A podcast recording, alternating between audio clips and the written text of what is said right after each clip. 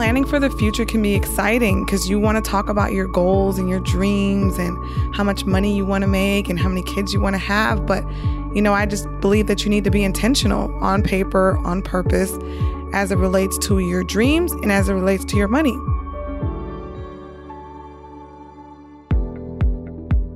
Welcome back to the Wedding and Beyond podcast, where we provide you with tools and tips for planning your wedding and building a successful marriage. I'm your host, Sophia Jones, owner and creative director of Royal Occasions Inc. Today, we will be talking about finances with Samantha Porter, who is the CEO of Integrity Taxes and Accounting and founder of Kids Count Inc. Samantha is an author, public speaker, and entrepreneur. With over 10 years of experience in the financial arena, she quickly developed a passion for promoting financial literacy to the community, young and old alike. Samantha has not only taken a kid friendly approach to saving, spending, and sharing wealth, she has been able to help families put their money on a mission. She has mentored over 3,500 youth to date and is currently assisting families to become financially fit. With that said, let's get into it. Hi, Samantha. Hi. Thanks for joining me today. Thanks for having me. So, we're talking weddings and we're talking marriage. Mm-hmm. The average cost of weddings in the US today is $35,000. Wow. And believe it or not, that's not even an extravagant wedding, that's just a basic wedding. Wow. And that number could be much, much more or less depending on where you live in the US. Mm, mm, okay. Mm. You know what I can do with $35,000? I know what I can too. I'm just saying. But in working with my clients to plan their wedding, mm-hmm. I stress the importance of setting a budget, which includes determining how much they can realistically for- afford to spend on the budget and who's paying for what. Right. With your background in accounting and financial planning, give me your take on the cost of a wedding, and setting a budget for a wedding? Well, I'll say long are the days of the mother of the bride or the mother and father of the bride mm-hmm. taking care of the wedding. Am I am I correct? That is correct. So when I speak to my clients, I talk to them about, you know, I know it's exciting to get married and I know you're super excited to have a future with your new spouse, mm-hmm. but before starting and saying I do, you need to take the time and go over a budget. And mm-hmm. what's a budget? It's telling your money where to go instead of wondering where it went, right? Mm-hmm. And a lot of times when you're getting married, you wonder where it went because you overdid it by not having just that, a budget. Right. right. So the first thing I would say is to let your bride and groom know to sit down and map it out and come up with a number that they both can afford. You know what I mean? Mm-hmm. And if that number is five thousand or twenty five thousand or two hundred and fifty thousand dollars, hey, I want that couple, right?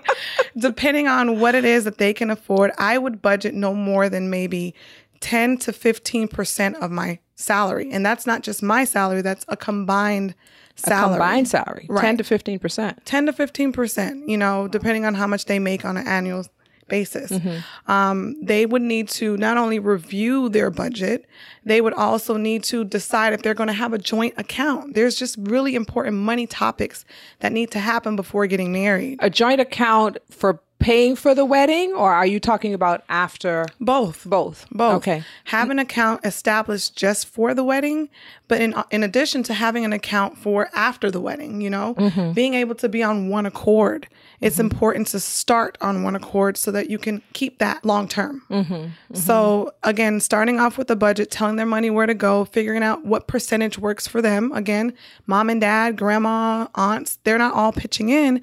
Most times it's on them. So, right. 10 to 15% is really a safe way to go. Telling your money where to go on purpose is another safe way to go. And being on one accord, which will be having the joint account, mm-hmm. would be another thing I would say they should do. Great advice. Great advice. What are your thoughts on paying for the wedding on credit? I say just say no, you know, because the wedding is over. It's a beautiful day, but then the debt is there. Mm-hmm. You know, I remember I was 21. I got married at 21 and my dad and mom, they couldn't afford to give me a wedding. So who had to pay for it? We did. And we were just getting out of school. We didn't have any money. So We had three thousand dollars, one hundred guests, and we had some fake flowers, and we had some t- not.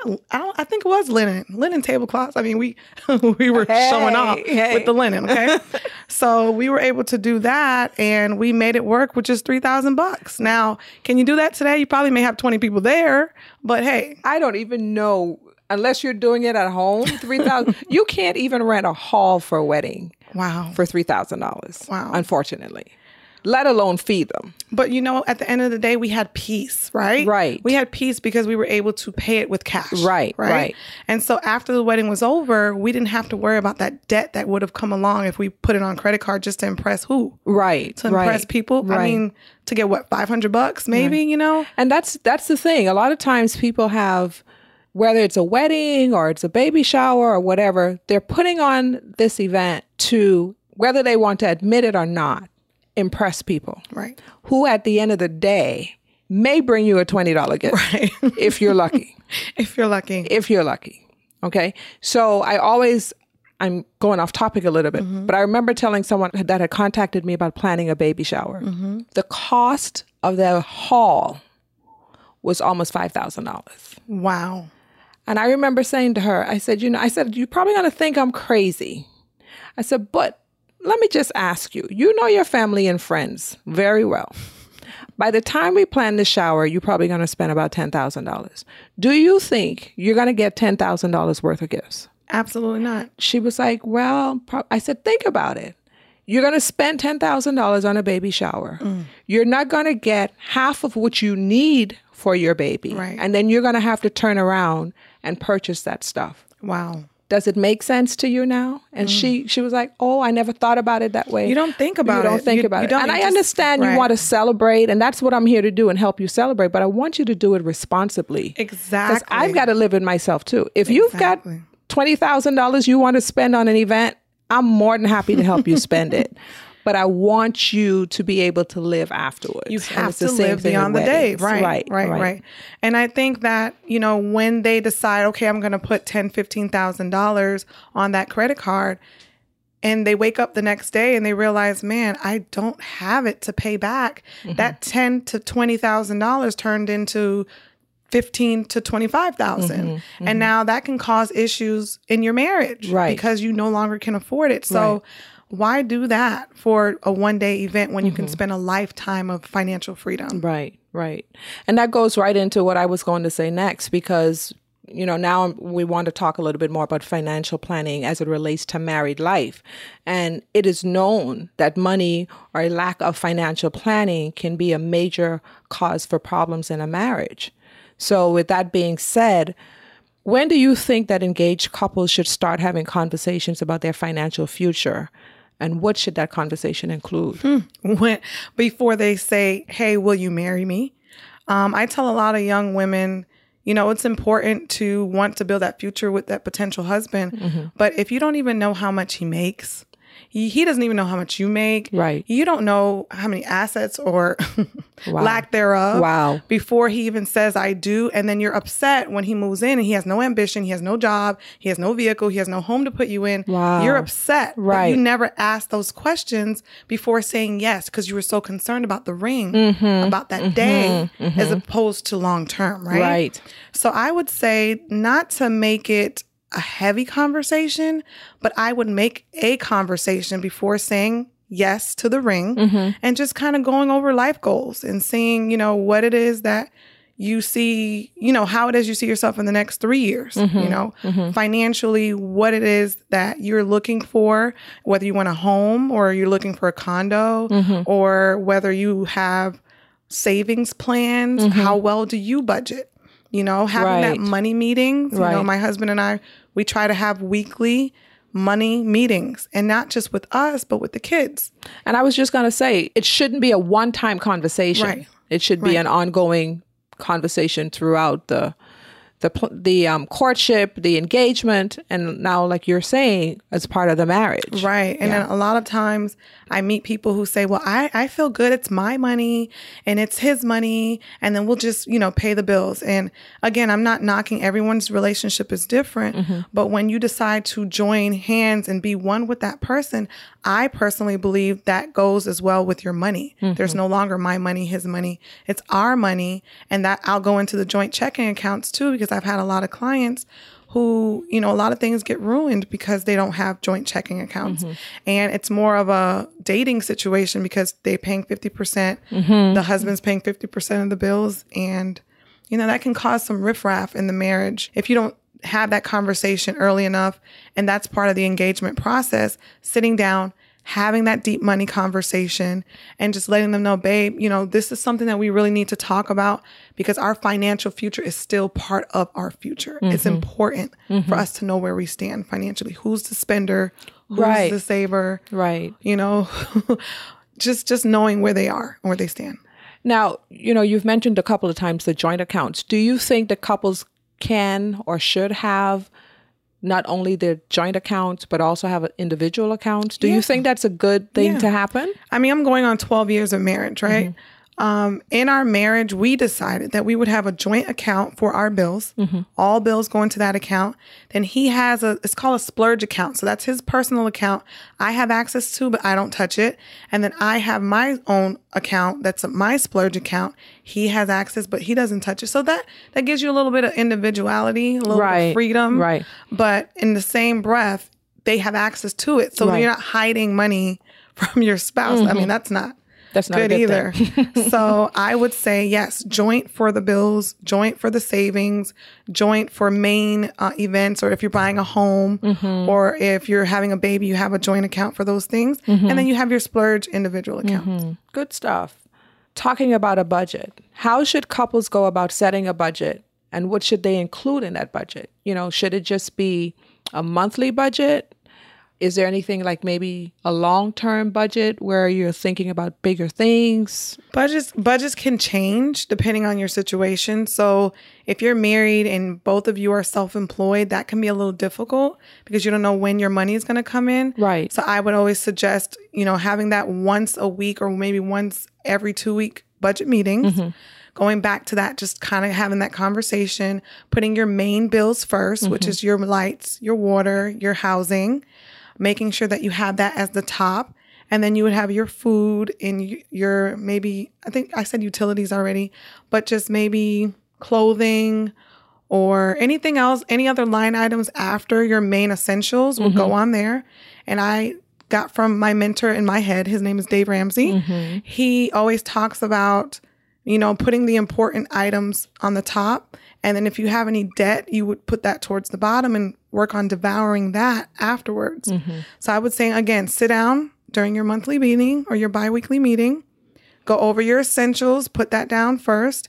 And then whatever is left, if you have money to save, you save it. And if not, you then, you know, you pay off the debt. Right, right. So, how would you suggest couples that are coming together, let's say they've had the financial discussions and mm-hmm. they know each person's financial baggage, so to speak, mm-hmm.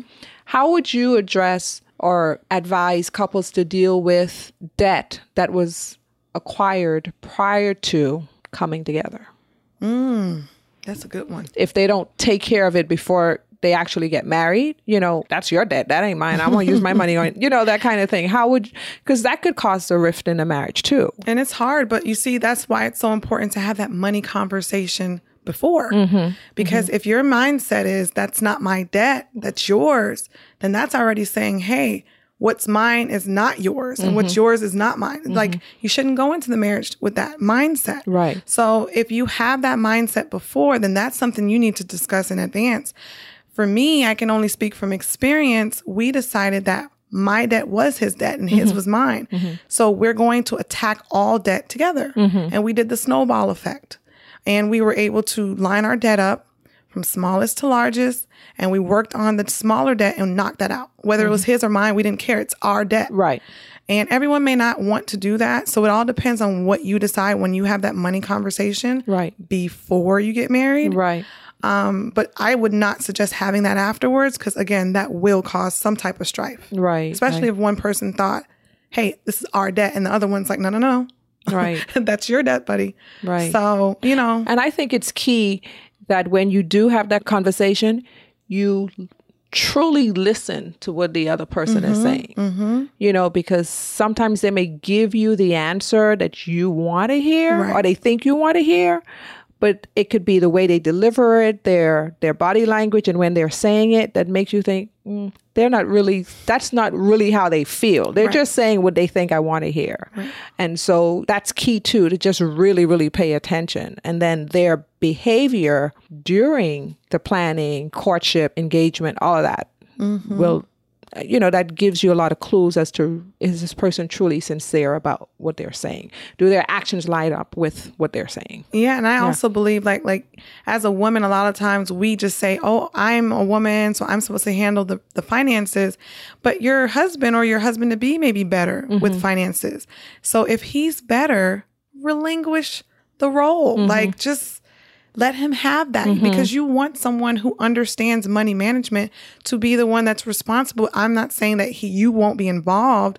You should be having your money meetings. Right. But if he's the one that's better with making sure the bills get paid on time, making sure that the money makes sense, Mm-hmm. making sure the budget's intact, then let him spearhead it. You just be there to help guide. Right. You know? Okay. So I just want to let the audience know as well. It's important to not just say, Oh, I'm a woman, I'm supposed to take care of it.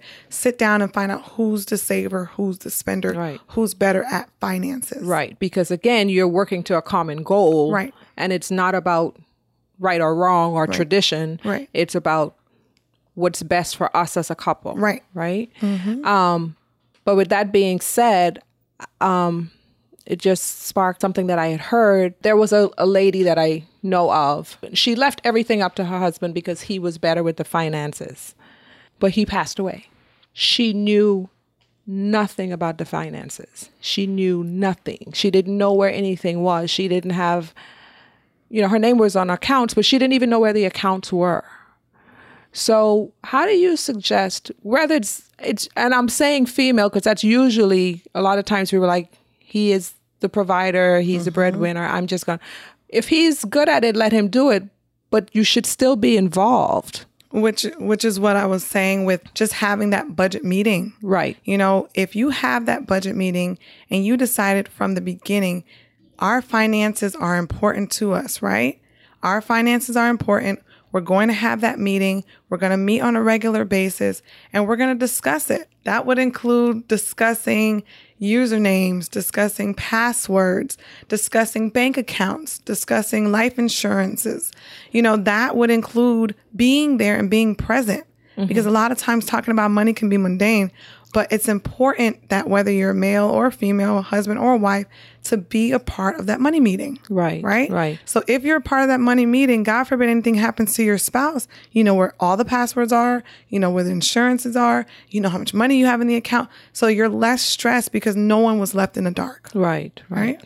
Great, great advice. Let's talk a little bit about savings. Mm-hmm. What is your suggestions on the best approach to saving for the proverbial rainy day? Um, my suggestion is always pay yourself first. We pay our tithes 1st you know, as believers. Anyone that decides to pay their 10%, that's first, right? Right. So I believe that you should pay yourself at minimum 10% first. You know, after you do that, you pay yourself. And then you work on your budget with paying off and paying your bills. So I would say take the 10%, put it away in a savings account. There's so many different savings. There are money market accounts that are online so you don't have to touch it. Mm-hmm. Um, it depends on what you're saving for. Mm-hmm. So again, going back to the money conversations, finding out what your goals are financially. Do we want to save for a house? Do we want to save for a car? Are we saving for kids' tuition? And maybe having different accounts specifically for that. So for us, we did that. We started saving for a house. We knew we wanted a new home, so we mm-hmm. started making putting money aside for that home. Mm-hmm. And of course, we upped it as opposed to the 10%. We went and did 15. So, you know, you just have to sit down and see what's best for you and then split it up depending on what it is that you're saving for. Along the same line with regard to savings, but more towards planning for the future? And when I say that, I'm talking about like retirement and those types of things. Are there any particular steps you think couples should take? Because some jobs have a pension plan, some don't. Well, if that's not the case, then how do you, as someone, whether you're you own your own business or you're working on a job that doesn't have a pension plan because people are living longer and longer every day and a lot of times you know they get to the point where either they have to continue working well beyond their retirement age or they retire and they don't have enough funds and they're you know living from social security check to social security check so how can they better plan towards things like that I think right now we are in information age, right? We can have we have access to anything, right? And online, there's so many resources out there to get um, a financial planner. I mm-hmm. suggest everyone sit with the financial planner. It's no cost. I won't specifically name any, mm-hmm. but you can easily go online and, and just Google financial planners locally, mm-hmm. and you can sit down with one and tell them your goals. Again, mm-hmm. if you were doing your monthly goal planning with your spouse, you would already know your goals and what you, what you need for retirement. They would specifically customize one just for the husband and wife, mm-hmm.